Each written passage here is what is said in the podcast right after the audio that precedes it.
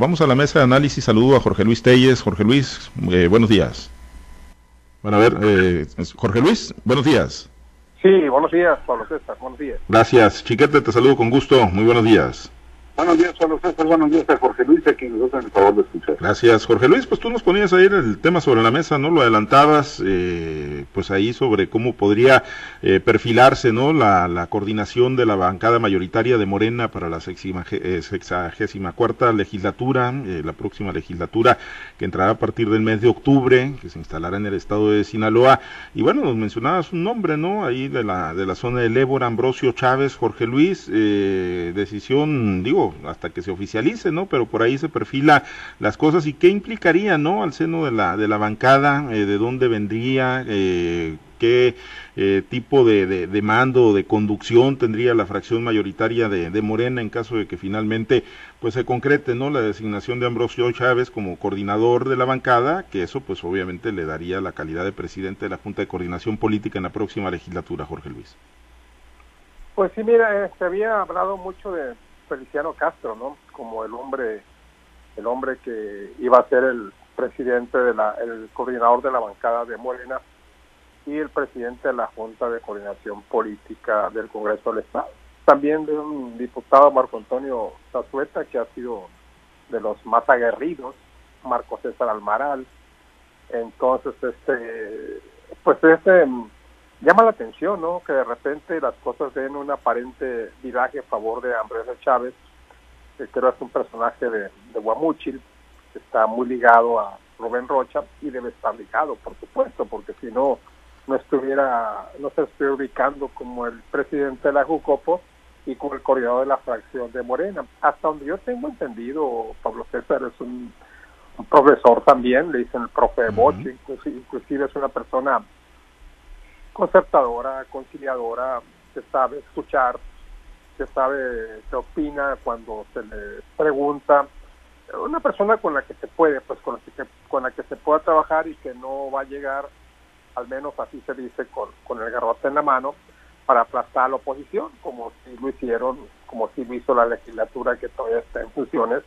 Desde el principio, desde el principio, eh, con Graciela Domínguez pues llegaron llegaron con los padres envainados a cortar cabezas y a imponer su aplastante mayoría que de hecho esta vez también lo van a también le van a imponer no porque si se, si se trata de sacar leyes pues lo van a imponer no y, no necesariamente porque pues eh, de hecho con como se está viendo la correlación de fuerzas en el Congreso del Estado pues con los diputados de Morena con los del Paz con los del PT está configurando una mayoría aplastante de 29, 29 diputados a favor de la mayoría contra únicamente contra únicamente 11, no 11 de la de, la oposición, entonces es una mayoría pues apabullante, realmente este no se tiene por qué no escuchar los argumentos de la oposición cuando finalmente a la hora de la votación pues eh, va a imponer siempre su mayoría, como pasa, como pasa en,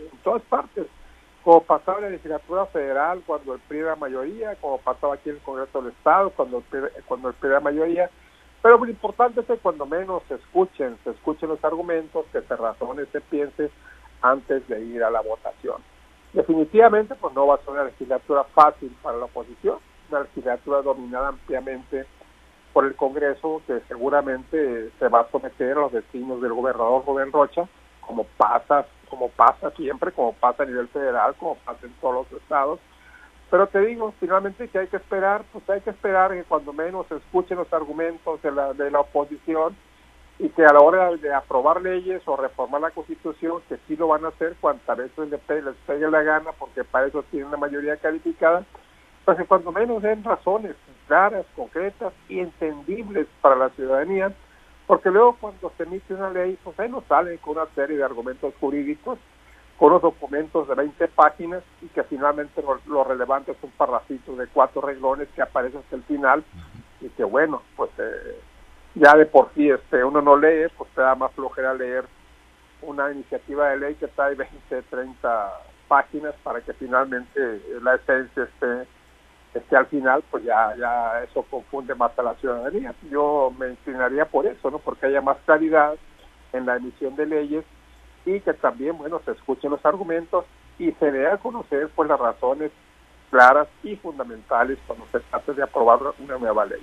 Sí, en el, tema de, Ambrosio Chávez, ¿no? Y en el tema de las eh, relaciones políticas, pues se afianzan muchas veces, ¿no? En, la etapa de juventud, en los inicios, ¿no? Eh, cuando se dan esas eh, fuertes luchas, en el caso de, Ambrosio Chávez y Rubén Rochamoya, bueno, hay muchos antecedentes, ¿no? Ahí en la, en la región del Ébora, donde estuvo, pues en sus inicios, el doctor Rubén Rochamoya como, como docente en una de las primarias de Salvador Alvarado, estuvo también como director, de, como docente y posteriormente como eh, director de la preparatoria de, de Guamuchil en 1973, nos dicen que en el rectorado de, de Rochamoya, bueno, Ambrosio Chávez fue el, director de la preparatoria y también, eh, bueno, pues además eh, lo ha estado acompañando en diferentes proyectos políticos. Cuando ha sido candidato a gobernador Rubén Rocha, pues él, Ambrosio Chávez, ha sido candidato a la presidencia municipal de Salvador Alvarado Chiquete. Así que, digo, cercanía, pues le existe y mucha, ¿no? Digo, por aquellos que, que, muy visiblemente observaban, pues como inminente, ¿no? Que si Feliciano Castro, también cercano a Rocha Moya, pues iba a ser en automático el coordinador de la bancada, pues empieza a surgir fuerte este nombre. Eh, lo que sí, Chiquete, pues es que independientemente de quién esté al frente de la bancada, pues las directrices se van a girar desde Palacio de Gobierno. Bueno, yo no sé por qué ustedes son así tan escépticos. Este, ya dijo eh, el gobernador electo, el candidato ganador, que no se va a abusar de las mayorías que tienen, que, que se va a respetar a las minorías. Yo no sé ustedes por qué ponen ese ese panorama tan tan tradicional de la política mexicana y creo que de la política mundial. La verdad es que, eh, pues si el, si el gobernador electo este, dijo que tomaba decisiones pragmáticas para poder ejercer el poder, pues una vez llegado ahí, obviamente que va a ejercerse sin miramientos y, y a rajatabla. Yo creo que el, el punto importante en esta nueva legislatura va a ser el estilo personal de, de, Rosa Moya. No va a ser quien conduzca a la, mayoría parlamentaria, sino el estilo personal con que Rocha va a abordar los asuntos y si va a ser congruente con aquellas demandas viejas de apertura, de pluralidad, de, de escuchar a las otras voces, o si, bueno, pues una vez llegado el punto de de contar con ese respaldo tan mayoritario, pues lo va a ejercer a como Dios le va a entender y como sus antojos y, proyectos personales este pues vayan vayan desarrollándose. Bien dicen que más vale ser eh, invitado que de confianza, porque el caso de, Feliciano, pues sí, si no llega a la, a la coordinación de la Junta a la presidencia de la Junta de Coordinación Política, pues habrá sido un retroceso para él. Él ha sido, eh, por lo menos en teoría, la cabeza del equipo de Rocha durante todos estos años y, pues no pudo gobernar como pretendía eh, Héctor Menecio Cuen desde la Congreso, pues va a ser una, una, un duro golpe, por lo menos este, ante la opinión pública y empezará dando muestra de que Rocha pues sí estaría dispuesto a romper los esquemas tradicionales del análisis, por lo menos de, de, la integración de los equipos y de la correlación de fuerzas en los propios equipos de gobierno. Sí, porque originalmente Jorge Luis, bueno, pues se daba también como inminente, ¿no? Que Feliciano Castro se mantendría en la coordinación de la campaña de Rubén Rocha Moya y luego, bueno, pues esa posición y llega pues un panista, ¿no? Lo que pues empezó primero, eh, lo que pues generó mucho malestar al, al, seno del equipo del doctor Rubén Rocha Moya, así como el que generó en su momento pues la llegada de, Héctor Melesio Cuen y esta, este bloque político que armó Morena con el partido sinaloense y bueno, pues eh, Feliciano Castro, ¿qué, ¿qué ocurrió con él, bueno, se fue a esa diputación local por mayoría relativa, ni siquiera en una posición de privilegio en el listado plurinominal, él se va y bueno, por, por la vía de los votos y hasta donde sabemos de manera muy contundente gana eh, la elección ahí en el centro de, del estado de Sinaloa, Jorge Luis, y bueno, pues se veía, ¿no? O se, pues para muchos lo, lo, siguen viendo, pues se veía como, como inminente, ¿no? Que, bueno, pues eh, sería el coordinador, una vez ganando la diputación local, una vez ganándose ese derecho de estar en la próxima legislatura con toda su experiencia, con la participación que ha tenido en el grupo del doctor Rubén Rochamoya, habiendo estado en el Congreso ahí junto a la mayoría morenista que coordina Graciela Domínguez Nava, pues daría uno por un hecho, ¿no? Que, tendrá un lugar preponderante. Yo no sé si no lo va a tener Feliciano Castro, me cuesta mucho trabajo pensar que no va a tener una posición muy, muy relevante, pero bueno, la de mayor relevancia, Jorge Luis, pues era indudablemente o es la Junta de Coordinación Política en el Congreso local. En el Congreso del Estado son uno y 39 más. El verdadero, la verdadera figura, la estrella, es el presidente de la Junta de Coordinación Política, que además es el coordinador de la mayoría del país, es el que toma todas las decisiones, el que tiene el control político, el control administrativo, el que autoriza todas las decisiones de cualquier tipo, incluyendo las financieras, las administrativas, las legislativas, el que dice cuándo, cómo y por qué. Entonces tiene razón, chiquete, ¿no? Será un muy duro golpe para Feliciano, que ya ha sido diputado, que fue, que ha sido funcionario de gobierno del estado con creo que con Mario con Mario López Valdés. Y bueno que también goza pues de la de, las simpatías de, de, gente que no es precisamente de Morena. Tiene buena relación con los otros partidos políticos no se le puede negar. No gana contundentemente la elección pero sí le gana con claridad y bueno no podía ser de otra manera si si es una era una de las estrellas de Morena entre entre la lista de candidatos pues tenía que que ganar así, y si gana, gana con, con claridad su distrito electoral con sede aquí, aquí en Culiacán. Pero pues bueno, en política se crece hacia arriba, ¿no? Eh, esto va a ser un golpe duro para Feliciano. Hay que dejar constancia una y otra vez que la decisión todavía no está tomada. Yo tengo un elemento para asegurar que así va a ser, pero para para decir, pero no para garantizarlo, pues, porque pues eh, en esto hasta hasta el último día se toman las decisiones. Quizás la de Ambrosio Chávez sea una decisión, no creo que sea tomada únicamente con el corazón por parte de Rocha, sino porque le ve a Ambrosio las cualidades suficientes como para que presida la Jucopo.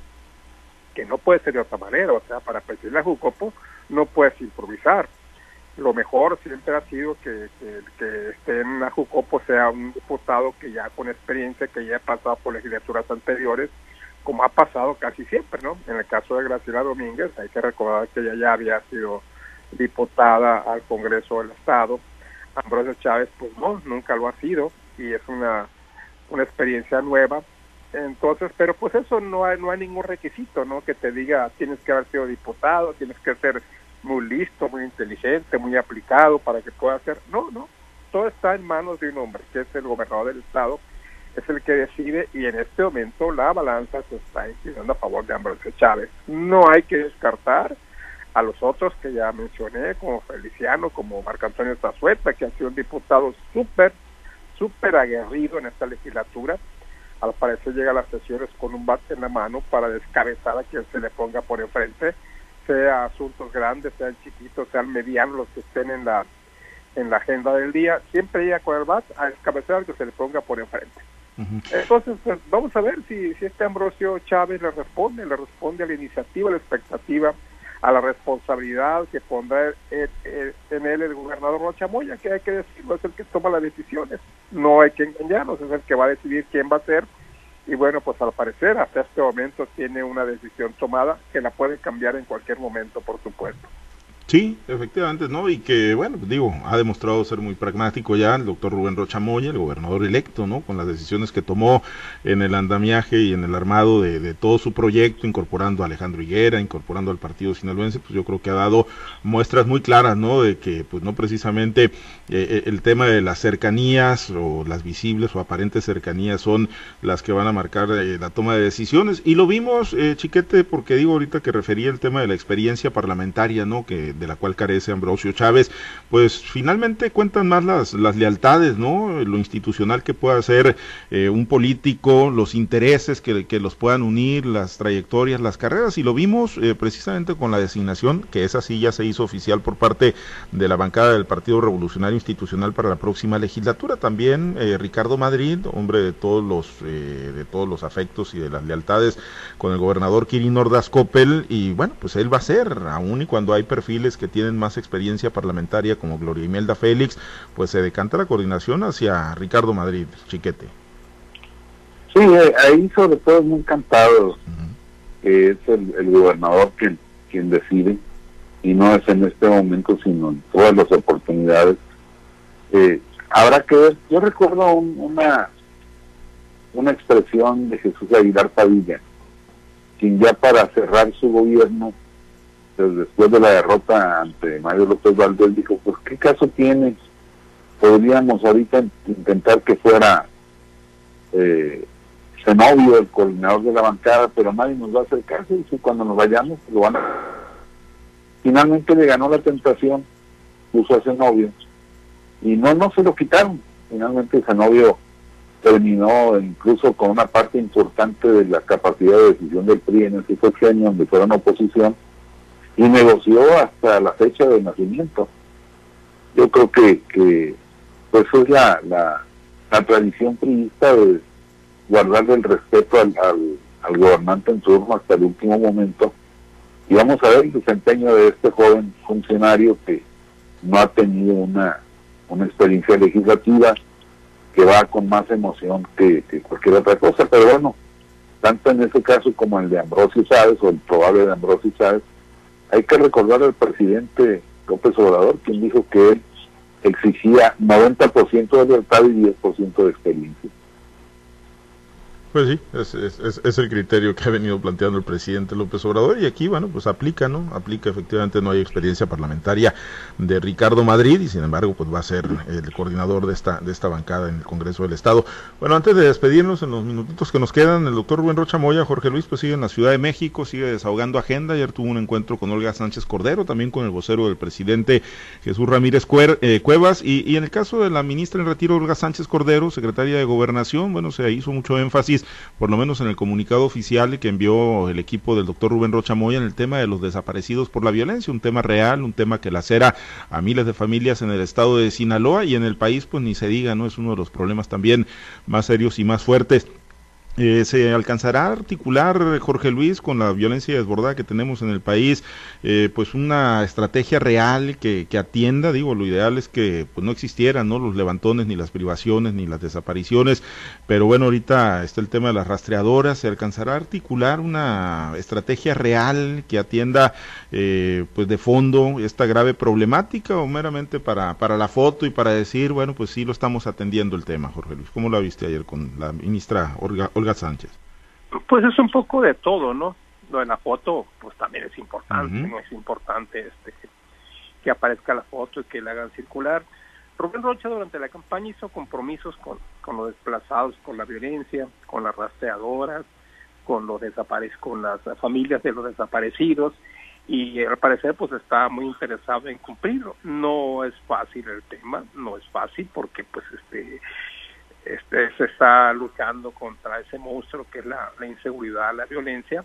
Y por cierto, pues ayer circula una encuesta, ¿no? En la que dice que, que Culiacán está dentro de las ciudades más seguras de, del país, por encima de muchas otras que están dentro del, de las 10, pero de las 10 más violentas del mundo, no, no de México, del mundo, dentro de las 10 más violentas, y, y es pues es una satisfacción ver que Culiacán no esté dentro de ese rating y al contrario que esté considerada como una ciudad segura. Pues qué bueno, ¿no? Yo no creo mucho en esas evaluaciones que se hacen permanentemente, pero pues no deja de ser halagador para el gobernante en turno ver que su ciudad esté ubicada en ese en ese lugar. Te digo, es un compromiso que hizo Rubén Rocha, que está dispuesto a cumplir, lo demuestra esta primera entrevista con la secretaria de Gobernación, y pues por lo que se ve, ¿no? Va a seguir Rubén Rocha Moya haciendo gestiones por anticipado. Casi a menos de cuatro meses de su toma de protesta, pues está avanzando, está adelantando. Ojalá y que cuando llegue, cuando llegue el primero de noviembre que tome posesión, pues ya tengo una ruta bien trazada, ¿no? Le está ganando tiempo al tiempo, él tiene seis años, cuatro años, diez meses como Quirino, para adelantar y para tomar decisiones con el paso del tiempo. Hay que desear lo mejor, el mejor éxito. A Rubén Rocha, sobre todo en este tema tan delicado como es la violencia, la inseguridad, desapariciones, rastreadoras, levantones y estas cosas que tanto agravian al final un tema, chiquete, finalmente que pues nunca se, se, abordó, ¿no? Por ninguno de los candidatos nunca se abordó de fondo, ¿no? Eh, nunca se dijeron a ciencia cierta los cómo, sí, se manejó el diagnóstico, la radiografía, el problema, pero nunca se dijeron los cómo, chiquete, alcanzarán a articular Federación y Estado, que son del mismo movimiento, una estrategia que, que dé tranquilidad a las miles de mujeres, madres de familia, hermanas, esposas que están todos los días pico y pala en mano buscando a sus seres queridos debajo de la tierra? Pues ojalá, Pablo César, que se logre articular una, una política concreta, específica. Sin embargo, yo soy escéptico en esto porque todo depende del combate a la violencia en general y no estamos viendo, no solo no estamos viendo resultados, sino tampoco estamos viendo una forma específica de enfrentarla. Todavía hay incluso reclamos para los gobiernos anteriores que combatían el fuego con gasolina, a decir del presidente, cuando pues el, problema de la inseguridad está creciendo día tras día, mayo fue uno de los meses más violentos en, la historia del país incluso, entonces pues si no se logra detener el, asunto de la violencia, tampoco se va a poder resolver el problema de las desapariciones forzadas, es algo que pues a no ser que hagan lo que aquel presidente municipal de Guaymas, que repartan más palas y más picos para las señoras que están haciendo esa sufrida tarea de localización, pues no, no se ve que les vayan a dar una respuesta concreta. Desgraciadamente tiene que haber un nuevo enfoque en, el combate a la inseguridad. Muy bien, pues ojalá, ojalá que tengan ese tino de articular una estrategia real y de fondo. Gracias, Chiquete, excelente día. Buen día, saludos a todos. Gracias, Jorge Luis, muy buen día. Buen día, Pablo César.